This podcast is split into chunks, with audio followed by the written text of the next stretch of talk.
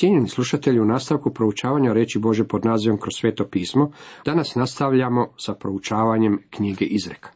Osvrćemo se na 16. poglavlje. Ovo je vrlo bogat i važan odjeljak. Kratke rečenice izvučene iz dugog iskustva, ispitane u kušnjama vremena i patnji. One su nam veliko bogatstvo i postaju nam stvarne putem sile Svetoga Duha. Izreke su namijenjene svakom vremenu, iako su bile upućene mladom Izraelcu koji živi pod Mojsijevim zakonom. Kako bilo da bilo, one imaju vrlo široko značenje i na vrlo izravan način govore i našim srcima. Govore i bogatima i siromašnjima, muškarcima i ženama, bijelcima i crncima. To je knjiga koja poseže za svakim od nas i dotiče nas gdje god se nalazimo. U prvom redku čitamo, čovjek snuje u srcu, a od Jahve je što će jezik odgovoriti. Doktor Ironside preveo je ovaj stih na sljedeći način. Ciljevi srca su od čovjeka, ali je od Jahve odgovor jezika. Naša ljudska izreka odgovara ovome. Čovjek planira, ali Bog daje. Kako piše u Božoj riječi. U Jeremiji 10.23 čovjek koji hodi ne može upravljati korake svoje. Možete planirati, ja mogu planirati i uređivati stvari, ali kada dođe vrijeme da se progovori ili nešto učini, Bog je onaj tko će imati posljednju riječ. Možemo se hvaliti ovime ili onime, ali samo Bog može dati konačni odgovor. Drugi redak. Čovjeku se svi njegovi putovi čine čisti, a Jahve ispituje duhove. Čovjeku si svi njegovi putovi čine čisti. Već smo ranije u izrekama 14.12 pročitali. Neki se put čini čovjeku prav, a na koncu vodi k smrti. Ako ste ikada imali posla sa nespašenim ljudima i govorili im o njihovom spasenju, ili ako ste ikada bili učitelj ili propovjednik, tada znate kakve odgovore najčešće dobivate u takvim situacijama. Meni spasenje nije potrebno. Sa mnom je sve u redu. Što ne valja sa mnom. Ja sam spreman stati pred Boga. Ja sam pošten čovjek. Čućete takve i slične odgovore. Čovjeku se svi njegovi putovi čine čisti. Neki su mi taj odgovor bacili u lice poput kakvog izazova. Postoje čak i mnogi kršćani koji smatraju da je njihov život pred Bogom savršen. Cijelo ovo pitanje sadržano je dobro u jednom stihu u Bibliji. Ali ako u svjetlosti hodimo, kao što je On u svjetlosti, zajedništvo imamo jedan s drugim i krv Isusa Krista, Sina njegovog, čisti nas od svakoga grijeha. 1. Ivanova 1.7 Zrcalo Božje riječi moramo držati upereno na naše živote i ono će nam otkriti da sve baš i nije u najboljem redu, odnosno da ne udovoljavamo baš svim Božjim standardima. Možda udovoljavate svim standardima gospodarske komore i možda će vas proglasiti menadžerom godine. Vaš klub može vas nagraditi i odati vam javno priznanje. Vaša crkva može vas tapšati po ramenu. Čak i vaši susjedi mogu o vama govoriti kako ste dobar čovjek.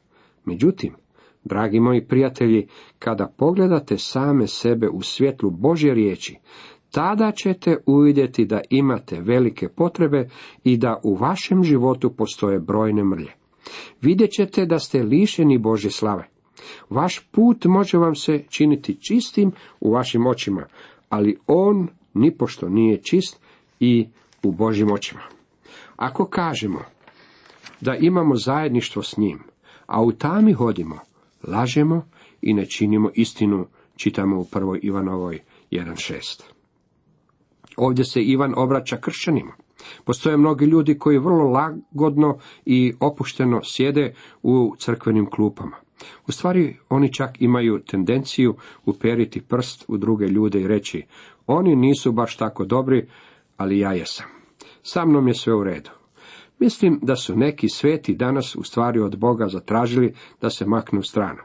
Oni žele sjesti odmah kraj Boga i gledajući s visoka suditi svojoj subraći kršćanima. Čovjeku se njegov put može učiniti prav u njegovim očima, ali je Jahve onaj koji ispituje duhove. Bog vas istražuje. Jeste li ikada vidjeli mjerilo pomoću kojeg se mjeri i ispituje nečiji duh? Reći ću vam koje je to mjerilo. Božja riječ. Ona je zrcalo.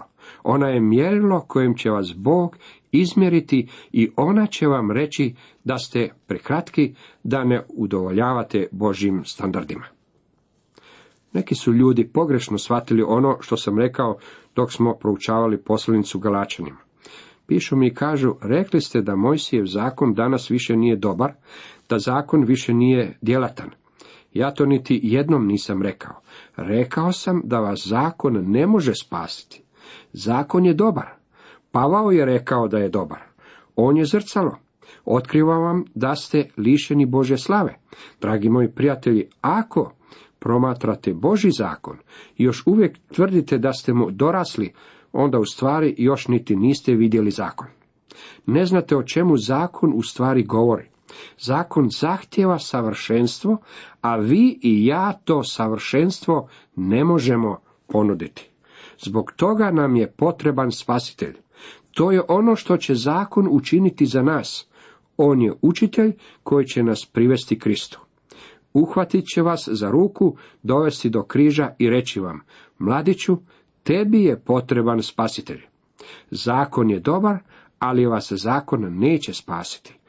Ako su čovjekovi putovi čisti u njegovim očima, čak i kada pred sobom ima otvorenu Božju riječ, moram reći da nema zaslijepljenijeg čovjeka od onoga tko ne želi vidjeti.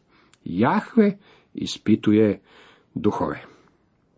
Prepusti Jahvi svoja djela i tvoje će se namisli ostvariti. Riječ prepusti doslovno znači prebaci. Svoje stvari jednostavno prebacite na gospodina i on će preuzeti kontrolu. Na taj sam način ja bio spašen. Dok sam bio vrlo mlad, pobjegao sam u veliki grad, upao u grijeh, vratio se kući gdje me mučila savjest. Tada mi je jedan propovjednik rekao da Bog nije gnjeva na mene, da Isus ponio moje grijehe i da opravdan vjerom mogu imati mir s Bogom. U tom sam trenutku jednostavno prebacio svoje grijehe na Krista. Postoje trenuci, čak i danas, kada noću ne mogu spavati, kada se volim samo okrenuti u krevetu i reći, gospodine Isuse, ja počivam u tebi. Prepustite se njemu, počivajte u njemu, prepustite Jahvi svoja djela. Brinete li zbog sutra, zbog sljedećeg tjedna, sljedeće godine ili nekakve nepredvidljive budućnosti? Kako će sve to ipak ispasti na kraju? Zašto jednostavno ne predate cijelu stvar njemu? Prebacite svoju brigu na njega. Kakva je ovo slika? Četvrti redak. Jahve je sve stvorio u svoju svrhu, pa i opakoga za dan zli. Dragi prijatelji, ovdje nalazimo vrlo oštre riječi. Ova izreka je poput tablete koja vas šalje na dugo putovanje, putovanje razbijanja uma. Jahve je sve stvorio u svoju svrhu. Jeste li se ikada pitali zašto je more slano i zašto postoje plime i oseke? Možete odgovoriti da je to zbog određenih prirodnih zakonitosti. Ali tko je stvorio te zakone? Zbog čega more jest slano? Zato što ga je Bog želio takvog. Gospodin Isus je stvoritelj i želio je da stvari budu uređene upravo na ovakav način. Netko će reći da je to zbog toga što se na kopnu nalazi sol koju je voda odnijela u more. Ako smo već kod toga, tko je uopće stavio tu sol u zemlju? Uopće me ne zanima što mislite o evoluciji i koliko daleko je želite vući u prošlost, ali ćete na koncu uvijek doći do točke kada vam je potreban netko da pokrene cijelu stvar. Znate li tko je cijelu stvar pokrenuo? Bog. I ne samo to, već je sve stvorio u svoju svrhu. Koji je čovjekov konačni cilj, njegova svrha postojanja? Naučio sam to iz katekizma pred mnogo godina i odgovor koji je ondje ponuđen uistinu je dobar. Glavni čovjekov cilj je veličati Boga i uživati u njemu za uvijek. Uopće me ne zanima tko ste i gdje se nalazite, ali znam da vas je Bog stvorio sebi za slavu. Netko će pitati, a što je s pijancem koji te tura ulicom? Što je s pokvarenim čovjekom? Onaj izgubljeni čovjek, što je s njim? Želite reći da je i on na Božu slavu? Dragi prijatelji, ovo je vrlo snažna tableta. Jeste li spremni progutati je? Sve je to na Božu slavu. Ah, reći ćete, meni se to ne dopada. Ne sjećam se je li Bog ikada nekoga pitao dopada li mu se što ili ne. Meni to pitanje nikada nije postavio. Ako ćemo iskreno, postoji nekoliko stvari koje ja ne razumijem i mislim da bih gospodinu mogao dati nekoliko vrlo korisnih sugestija. Gospodin mi, međutim, govori, ja ovaj svemir nisam stvorio za tebe. Ovaj svemir postoji za mene i ti postojiš za mene. I bit ćeš na moju slavu bio ti dobar ili loš, spašen ili izgubljen. Bog danas izvršava svoj naum. Ne mislite li da je već krajnje vrijeme da pokušate uhvatiti korak s Bogom? On je taj koji svime upravlja. Danas se mnogi svim silama trude udovoljiti mnoštvu, ići za onim što je popularno, slijediti ono što će im biti na korist. Dragi moji prijatelji, ja ne znam kako će se stvari razviti u ovome svijetu, ali jedno znam. Na koncu će sve poslužiti za Božu slavu. Pa i opakoga za dan zli, Bog će učiniti da ga proslavlja čak i bijes ljudi, čitamo u psalmu 76.10. Kako će to učiniti, ne znam, ali pričekajmo, jednog dana će nam i to pokazati. Jeste li spremni pouzdati se u njega, prepustiti mu sve svoje putove i uhvatiti korak s njim? Ono što je predivno je to da Bog upravlja ovim svemirom prema svom planu i programu. Grci su imali izreku, kocke bogova su teške. Upravo je to ono što nam Bog poručuje u ovoj izreci. Dopadalo se to vama ili ne, Bog vam poručuje, ne kockajte sa mnom. Ne ponašajte se kao da ja ne postojim. Možete se igrati gazde kao da ja ne postojim, ako da je ovo vaš svemir i kao da ćete sami istjerati sve svoje stvari na čistac, želi međutim da znate da ako budete kockali se sa mnom, izgubit ćete. Vidite, ovo je moj svemir i ja činim da se kocka okrene u mom smjeru, a ne u vašem. Moje su kocke vrlo teške, već znam da su bačene, a vi niti to ne znate. Ono što moramo učiniti jest da uhvatimo korak s Bogom. Čovjek je, kako nam kaže Biblija, luđak kada želi živjeti bez Boga. Bezumnik reče u srcu, nema Boga, čitamo u psalmu 14. prvi redak. Jer onaj tko pristupa Bogu mora vjerovati da On jest i da nagrađuje one koje ga revno traže, čitamo u Hebrejima 11.6. Ovo je stvarno gorka pilula, zar ne? Tu je tabletu mnogim ljudima vrlo teško progutati. Kad su Jahvi mili putovi čoveči i neprijatelje njegove miri s njim. Mnogo sam se borio s ovom izrekom i istraživao sam što drugi ljudi imaju za reći o ovome. Želite mi reći da ako su vaši putovi po volji Jahvi, onda nećete imati neprijatelje. Kada bi to vrijedilo, tada Bog ne bi imao neprijatelja, a Bog ima neprijatelja. Moje tumačenje je da kada su vaši putovi po volji Jahvi, onda vas neprijatelji mogu mrziti i moram usput napomenuti, oni će vas uistinu i mrziti. Ono što je zanimljivo je činjenica da će ti ljudi kada se sve maske skinu ipak priznati da vas Bog upotrebljava. To je važno.